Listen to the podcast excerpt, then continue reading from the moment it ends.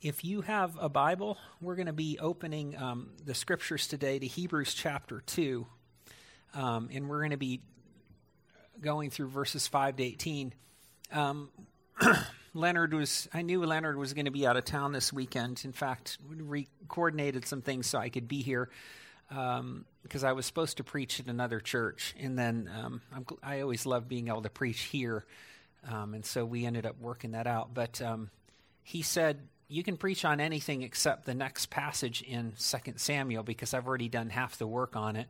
And I was like, that's fine. So last, last because last week, if you recall, we were doing a, a sermon series that kind of fit with the uh, the filling out of VBS, and we had families coming in. You know, all Scripture is God breathed and profitable for us to be built up in the faith. Right? It's it's it instructs, it rebukes, and that sort of thing. But the passage about Absalom and that sort of thing isn't necessarily kind of the thing you want to do when you got people coming in from VBS the first time because it's a little bit of a jarring text. And um, uh, you know, just as a preview, it really kind of shows the the wickedness of of mankind and what happens to that that we we should say about all of us. What happens with temptation? What happens with the evil of sin? What happens with the consequences of sin? And so Leonard will be getting back to that. But I thought that I would go through a passage that kind of talks about who, uh, what we have as far as in Christ what He has provided for us to be able to um, uh, not only uh, to to to think about um, temptation, but our relationship to Christ in light of that. And so, if you would stand, we're going to be reading Hebrews chapter two, verses five to eighteen.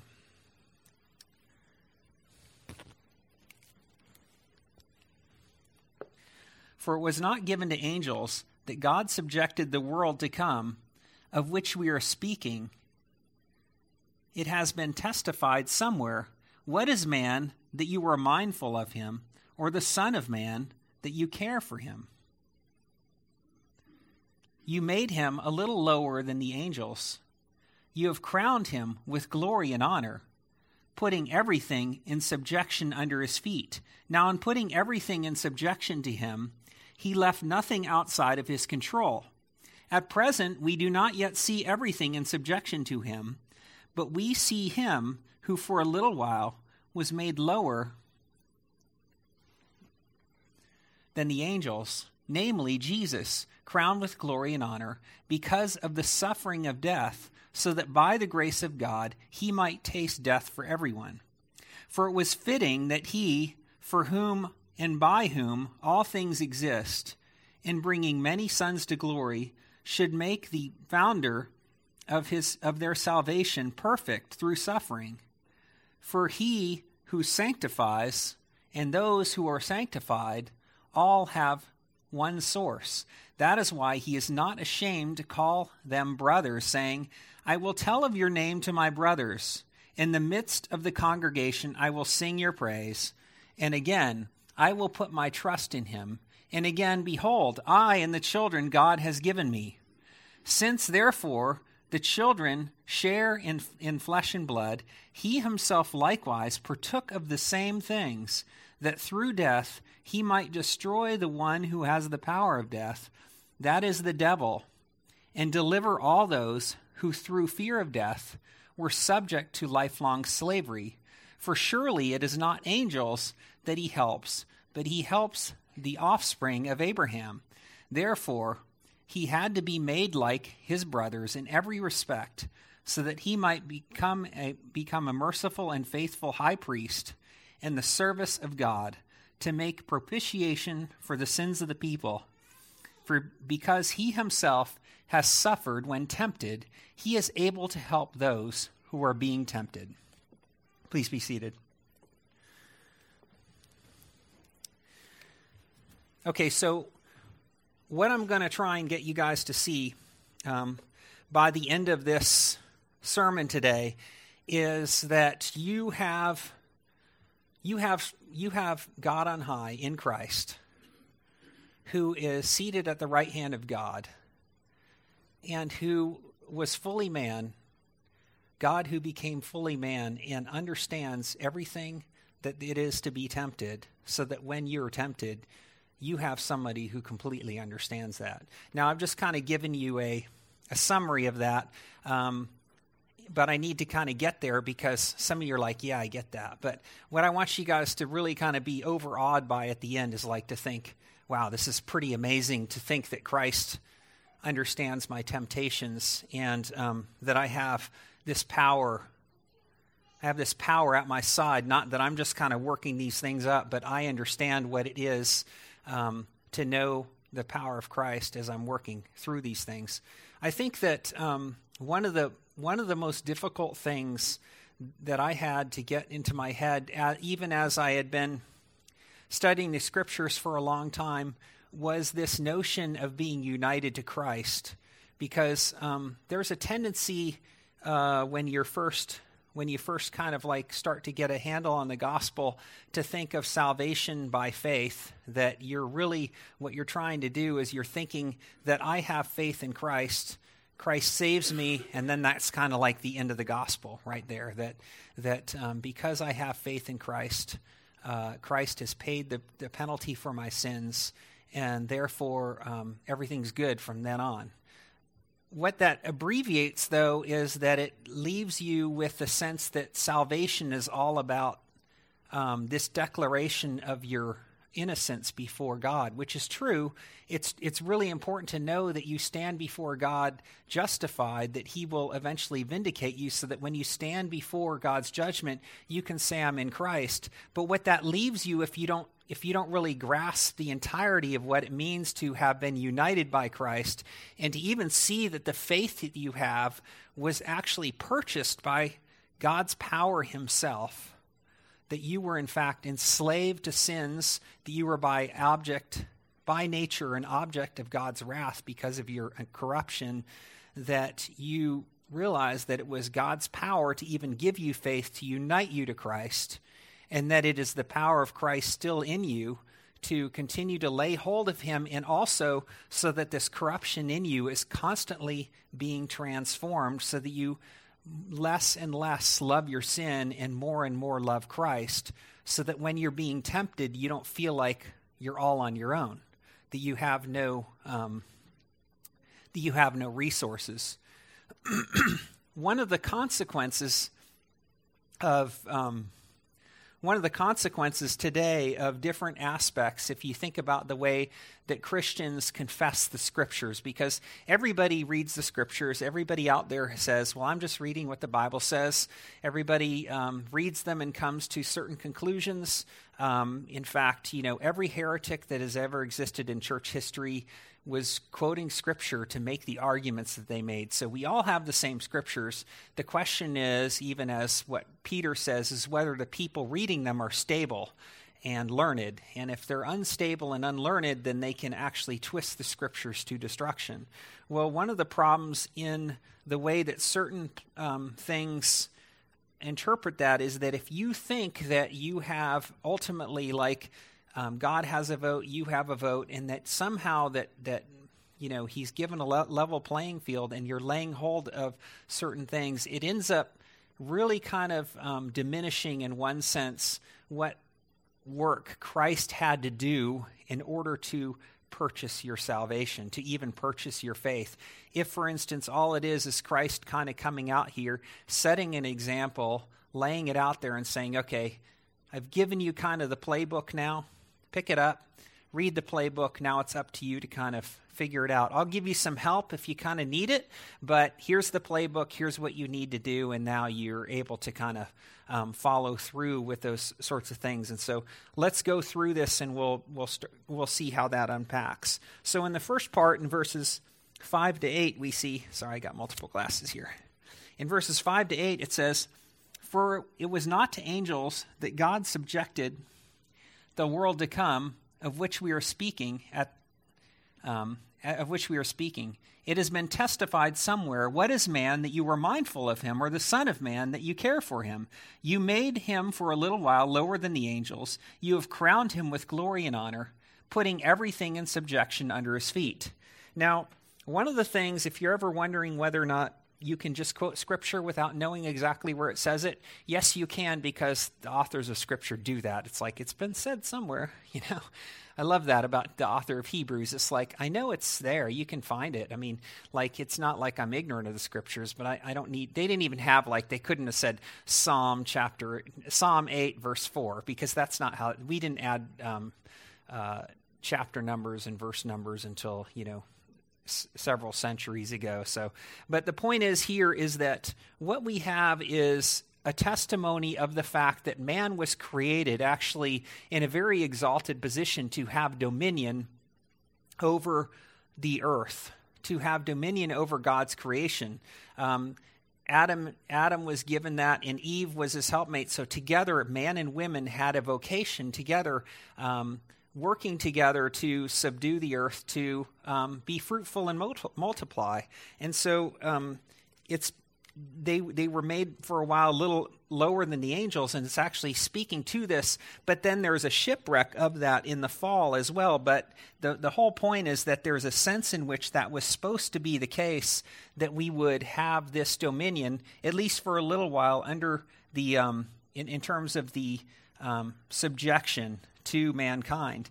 But then then then it kind of shifts a little bit here because what Christ has done is he's kind of restored this vocation that mankind in general was supposed to have in Adam so that when we fell we were all in Adam. So there's this federal uh, representation that Adam represents for all of mankind, to where all who are in Adam are fallen, and that's why we're born corrupt. That's why we're born sinful. We're born sinners. We're born under the wrath and curse of God, and that's why sin and misery occur. That's why, um, you know, we have all sorts of diseases, all sorts of things that are going on. That's why um, we're sinners and we're sinned against, and um, and, and that's why creation is actually rebelling against us because we've, uh, we haven't, uh, we've lost that, that sort of ability to, to have things as they were. And so then Christ comes and it says, um, continues in verse 8 and 9, it says, Now in putting everything in subjection to him, he left nothing outside his control. At present, we do not yet see everything in subjection to him, but we see him for, for who for a little while was made lower than the angels, namely Jesus, crowned with glory and, uh, and honor because of the suffering of death, so that by the grace of God he might taste death for everyone. Now, this is one of those interesting things where it talks about um, the fact that Christ came to fulfill the vocation of man in terms of the, the righteousness and the obedience that man required to God, because God gave man a vocation of obedience to God, that he would do everything um, that God commanded and not not sin. And Christ came to do that. But the way in which Christ came to be um, to lead was not ultimately in this grand scheme as man saw to um, kind of come as some sort of conquering king, but to suffer. And there's a there's a glory that's attendant to that that God that God gives glory to Christ for the suffering that he has to endure. And the reason for that is because when, and this is one of the things that's sometimes hard for people to understand, because if you look at everything in terms of political power and you don't really see that the most important thing is is on a hor- is not this horizontal plane in terms of who is in charge of whom, but that in a spiritual sense, where does the power lie? Because in if you if you think of mankind as being in two different categories, you have those who are in Adam, or those who are subject to sin and death, and it's not one of those things where people vote to be subject to sin and death, and they're not mostly dead and mostly subject to it, but they're considered slaves to sin and death. And we see them walking, we see them moving around. It's not a sense in which they're they're dead in the sense of physically dead, but they're spiritually um, not able to please God. They spiritually have hostility to God, and they are under subjection to principalities and powers. And what Christ had to come to is a world that was subject to principalities and powers. And the way that he had to break that power was through suffering. So the suffering in the world looks very weak, but it's very powerful in a spiritual sense because it was the means by which he broke the spiritual power of sin and death because as he endured the suffering that was was um, due to those who were un- under this dominion, he broke the power for those to to to continue to be enslaved by this principle so that he could draw them out and say, these no longer belong to this. They all belong to me. So he brings them from brings us from there to himself so that through that power he is able to taste death taste suffering and god glorifies him in that you see what i'm saying this this glory of christ where he becomes the second adam the, the new humanity so that those of us in him it looks very weak to the world, but it's the power of God for salvation to bring people who are dead to the things of the world. They're in the flesh, they're dead, they hate God, to a new life, to now where they're no longer under judgment, but now they're children of God and they love God and they're serving Him. But we don't see. We don't see things as if they're in subjection to Christ because what we have is for a little while that this world in which it's still operating that the world is still under a curse. Everything hasn't been put away yet, right? The last enemy is death. People are still um, marrying and giving in marriage. They're having children. We still think see things going on. We're working with people. We don't hate them. They're our neighbors. We love them, and we have we have this this humanity still occurring to where uh, people are still dying. People are still having terrible things happen, and um, and, and for a little while, what we have is we have a taste of what the new heavens and the new earth will be in terms of being in Christ, but not everything's not in subjection yet. The last enemy will be death, the last enemy will be all the rebellion, and there will be a judgment. And so we see and we still struggle through this life, right? You see how we're still walking through this life where we, we have this dual reality where we're still walking around in a world that's still under the subject of this curse, but we're no longer under the power of the curse to enslave us to hating God. We're now in Christ. Are you guys following me so far? Hopefully, I'm not being too um, obscure here. I can't unpack it forever because we got to end at like 1 p.m., I think, with the sermon, something like that. So then we continue it um, from verses 10 to 13. It says, For it was fitting that he, for whom and by whom all things exist, in bringing many sons to glory should make that um, should make the founder of their salvation perfect through suffering. For he who sanctifies and those who are being sanctified all have one source. That is why he is not ashamed to call them brothers, saying, I will tell of your name to my brothers. In the midst of the congregation, I will sing your praise. And again, I will put my trust in him. And again, behold, I and the children God has given me. Okay, so you're probably wondering why I wrote down the title of this chapter, or title of this sermon is Captain, My Captain. And the reason is is because there's a word in this verse here, one of these verses that I just read, and I wonder if you can figure out which word it is in verse 10 that in other translations is called captain. Does anybody have a guess? Anybody remember what that verse says in there? What word is there in verse 10 that you think might be in another translation the word captain? Founder, yes. It's the word archegon in Greek and it can be translated different ways author, captain, um, founder. Now, when you think of a founder, sometimes you think like somebody who starts something and says, okay, uh, the founder of this group, and then he tell a story about that, and they're like, that's a really cool story. Um, he's the founder of salvation, and then we all read about that, and then we think that that's that's interesting. It's like historical, and I can go ahead and, and read about salvation in the past. And that's why I don't think that's a very useful translation of it.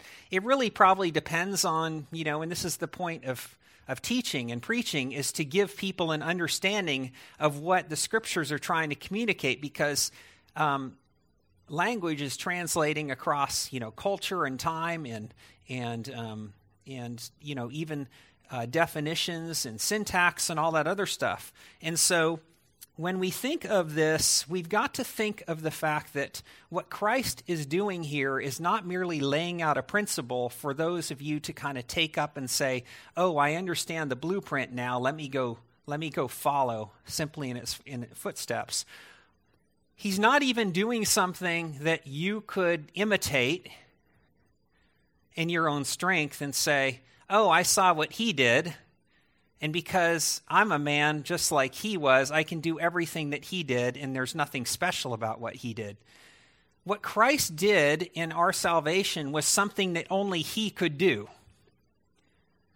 And the reason for that is because he was, he was God who became man and was no was no long was was still subject in terms of the, to the curse in terms of living in a fallen world and having a body that was was subject to infirmities and that sort of thing. But he himself was not born with a corrupt nature. And by corruption i mean uh, there's this idea of being born sinful in adam so that you're under the wrath and curse of god meaning that not only are you under its curse but you also have within you a nature that is sinful in and of itself and Christ, when he, uh, the Son of God, who was one person, was united to humanity, he became man, but not with a nature that was corrupt. And I know this is crazy. You guys can talk to me later if you want to hear about it. It's not crazy, it's actually true, but it's really hard to get your head around. It's something that the church, it's like we can say certain things about what who who the son of God is and say that he's one person with two natures, but they don't they don't mix. They're not confused. It's not like Christ became like half God and half man. He was still fully God, but fully man, so that he had a rational soul. He was actually a baby. I mean, he had diapers and everything, and, and but he he it was one person still, so that he thought as a man, but he also was still fully God, but one person. Well, now, so when you think about this idea of captain, I was trying to explain this to another church recently, and I realized later on um, uh, there was a guy who was in the Navy in there. When you think about captain, don't think about a Navy captain because they're not really all that impressive in terms of like somebody you would worry about getting behind and saying, wow, that Navy captain's going to plow through that really dangerous thing, you know? And if you were in the Navy, then we can talk about that later on whether or not you agree that's true. It's more like a it's more like a marine or a, an army captain in terms of the way in which that person is is out in front. But even more profound than a marine captain because the kinds of things that a good leader would do no, notionally somebody else in the unit could do, but the what, what Christ is doing is is going through sin and death in a way that nobody else can do. He's plowing through, and he's he's doing things that are impossible. It's almost uh, you know there's a there's a good uh, series called Band of Brothers uh, about um, this one army unit that follows them through their uh, basic training all the way through, um, even through the Battle of the Bulge. And they were at the Eagle's Nest, Hitler's Eagle's Nest. It's an amazing uh, account and um, just brings you to tears sometimes.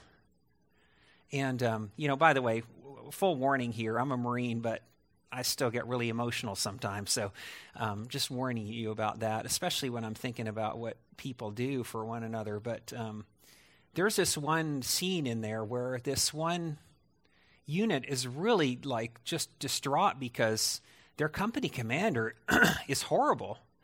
Uh, anybody who knows anything about leadership knows that the first thing that a good leader does is he's there with his men all the time. He's doing everything with them. He's out in front. And this guy was just gone all the time. And his first sergeant's just beside himself because he's trying to he's trying to defend his company commander because you don't talk trash about your commander in front of other people, but the guy's never around. And finally, um, finally, the command above gets wise to this, and so they relieve that company commander, and they they bring in this new guy who is still a first lieutenant because people died very fast then, and so he's he's but he's an unknown quantity. But he comes in, and you could kind of tell that he was immediately the kind of guy that was serious about his job. And there's this one scene where they're pinned down by this um, German Panzer unit, and it's in this town, and they're they're cut off, and they need communications. They need to somehow communicate to um, to their superiors what's going on.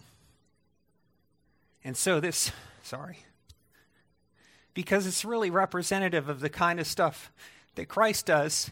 And it's just, you see these, everybody looking as this company commander suddenly just gets up and he runs across an open field with machine gun nests, tanks, and everything else, and runs through the tank line to over a wall to, to restore communications to let people know what's going on. In fact, the Germans are so stunned, they're like thinking, there's no way this is happening.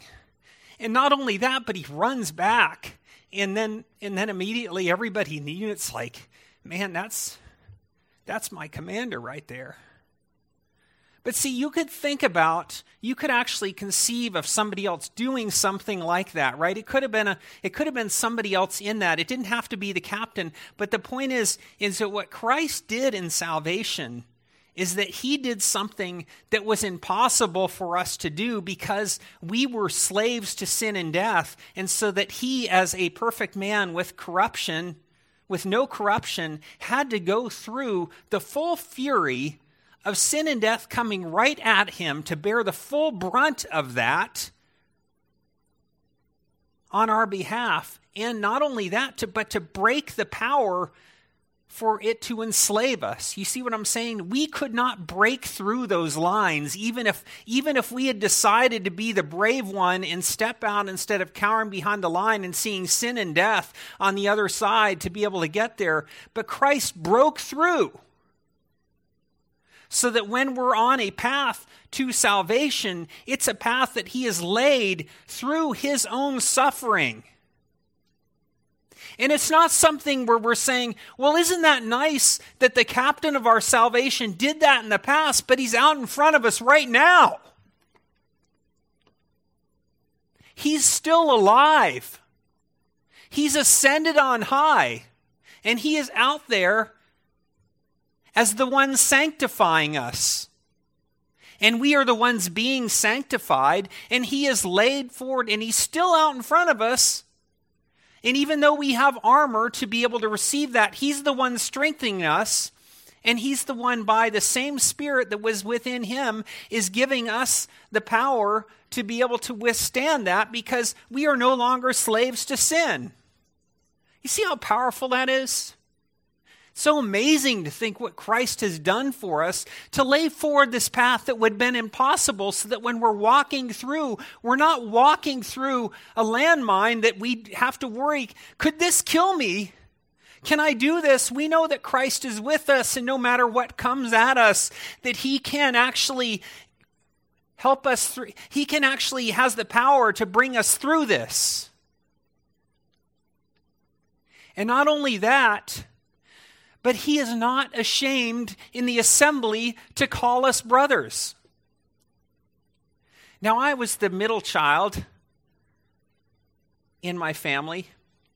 And I don't know if you ever heard the joke about middle children. I mean, the, the fact that there's, you hear it's Middle Children's Day, it's like nobody, you know, yeah, nobody knew and that sort of thing. But um, the, the thing is, is that uh, there were times in my life where uh, I think my brothers were ashamed to call me their brother, and I know that because I was kind of a not a very good brother. That were there were times when I might not have um, always wanted to admit who my siblings were, and there are times even in the church because of our flesh, if we had to say about somebody else in the church, "Oh, is that is that person in your church?" Be like, "Yeah." That guy's in my church. He's one of my elders. You know, probably thinking about that about me, you know? But um, Christ is not ashamed to call any of you his, his brothers and sisters. He's purchased that right. He's delighted to call you his brothers and sisters. Now, when you think about the sins that you commit, when you think about the corruption that is within your heart, do you do, doesn't it just magnify the love that Christ has for those whom he has redeemed, for those whom he has gone through this amazing um, this amazing uh, battle with sin and death to free you from sin and death knows that you are united to him as still corrupt and he's bringing through you and you are in this formation moving forward with him. He is not ashamed to call you his brothers and sisters. If you fall out of this formation he's not going to say well he can't keep up. Just leave him behind. She can't keep up. Just leave her behind. I I can't stand what he just did. Leave him behind. He's saying, No, this is one for whom I went through sin and death for. And I'm going to see this person, all of you together, as we move forward and press forward together and encourage one another to the very end, because this is the bride that I have chosen. I have I hate divorce. This is my bride and I will not divorce her. I will see to it that she is sanctified to the end so that when she is presented, it will be glorious. She is my bride. I went through sin and death for her, and I will see to the very end. I am not ashamed. I'm not ashamed of any of you. And by extension, because Christ is not ashamed of you, I am not ashamed of you either. And I hope you're not ashamed of me. And would the Lord give us that attitude even as we are bothered and annoyed by one another to have the eyes and the mind of Christ towards one another to see that?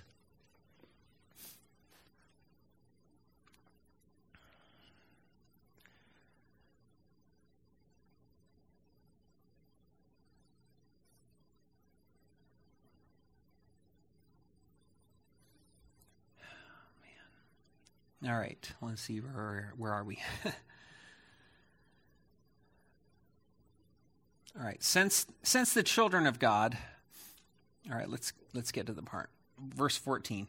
Since therefore the children share in flesh and blood, he himself likewise partook of the same things, that through death he might destroy the one who has the power of death, that is the devil, and deliver all those who through fear of death were subject to lifelong slavery.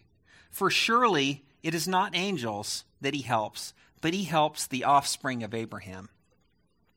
Now, again, I just want you to understand something. The scriptures do not classify any of those outside of Christ as people who just need more information. I am not out here trying to convince you that the, the Word of God is like eminently reasonable it is foolishness to the world. The issue is that mankind is in slavery to sin and death, and the gospel of Jesus Christ is that God came to a world already condemned. We were already condemned. We had set that, we've already set that in motion. We are culpable in that in Adam, and we are rightfully condemned. There are things that happen in life that are terrible. There are things that that um, that are unfair. There are things that are horrible out there. But none of us can actually claim at the end of the day that we get worse than we deserve, given the fact that we are all by nature children of wrath in terms of our sin. Christ came to break the power of slavery to sin. He even this is one of the biggest friction points with the scribes and the Pharisees. Scribes and the Pharisees uh, represented really kind of the mainstream of how uh, people understood salvation at the time, which was not what the Old Testament scriptures con- uh, testified concerning Scripture, but it was more like the idea that you are um, you are righteous by your um, how how well you put into practice the things that you should do. And the idea that, that they were enslaved to sin was exactly the opposite of what they thought. They said they were children of Abraham, and Christ said, You are slaves to sin. You are children of the devil. And they wanted to stone him for that. Because the last thing that even people who are, who are sometimes trying to follow God, if they don't reckon themselves that apart from Christ they'd be dead in their sins and trespasses, and it took the power of Christ to save them from slavery to Satan himself, then they're never really going to apprehend what it is to be united to Christ. No longer a slave, but set free from that power so that they have a new nature in Him. And it was not their doing, it was the power of God in salvation. Finally, to conclude, it says, Therefore, He had to be made like His brothers in every respect so that He might become a merciful and faithful high priest in the service of God to make propitiation for the son for the sins of his people. For because he himself has suffered when tempted, he is able to help those who are being tempted. Now, I told you I was going to get to that part that because he himself has suffered when being tempted, he is able to help those who are being tempted. Now, I hope that you get this idea that um, Christ is pretty totally awesome, okay? Because he is God who has become man. In fact, the whole Hebrews thing is like, you like Moses? Jesus is better. You like Abraham? Jesus is better. You think angels are awesome? Check out Jesus. You think the Aaronic priesthood is awesome with all of its things? Jesus! Woo! Everything about Hebrews is like you think that everything in the Old Testament, all of that is just types and shadows and just like it's like it's like as C.S. Lewis said, playing with mud pies, and and instead of being like in this feast. It's not that it was bad, and it's fun to play on the beach with you know mud and stuff like that or sand, but there are things that are better than that. And Jesus is the fulfillment of all those things. And the thing about temptation for Jesus is that we sometimes doubt that Christ could really um, understand what we're going through. We, we have all these things that are happening to us, all these temptations, all this suffering, and then we imagine that Jesus was just God and he was like, it's almost like we think that if between here and here was sin and death and all this other stuff, that he was God and so he flew over it right? He just started here as a baby and then never had to experience anything. It's just like he just like went over it and everybody's suffering and going through all this terrible stuff. But Jesus was in the midst of all of that stuff and he experienced he experienced the power of sin and temptation at an intensity that you could not even fathom. And the reason is is because we quit so easily, right? It's like, man, that marathon was hard. Well, what was it like? Oh, I don't, man, I was like half a mile into and I had to stop because my legs were hurting so bad. It's like, well, imagine what it would feel as if you actually completed the entire thing before it got too hard and you stopped. You see what I'm saying? And that's the way, that's the way we don't even start on the first step for this, this um, intense battle. Uh, before, well, outside of Christ, we can't even take a step. And even in Christ, when we're dealing with sin and temptation, we often, even with the power of Christ and the encouragement, we give into it. So we've never really even tasted what it's like to experience the, the full fury of that. And on top of that, if we did, you know what Jesus said to Peter about that? He said, You know what, Peter? Satan would sift you like wheat. All your confidence about standing when everybody else leaves you, Jesus, I will never abandon you. And Jesus is like, Peter, Satan would sift you like wheat, but I have prayed for you. So we never, ever have experienced the full power of sin and temptation because if we did, we would be sifted like wheat. Christ preserves us from all of that and he has gone through all of that and gone on the other side so that he's and he's not just beckoning to you to say hey come here. I'm over here. He's actually with us and he's on high praying for us interceding for us walking with us by the Spirit. He knows what it's like to be tempted. You have a person who had has flesh and blood, who has gone through those, still has scars in his hands, scars on his side, scars on his feet, knows what it's like to suffer, knows what it's like to have people hate him, knows what it's like to go through the disappointment of people rebelling against him, knows what it's like to to have those whom he loves die. Everything that you can imagine, you say, could Jesus understand what it's like to, under, to, to go through this? Yes.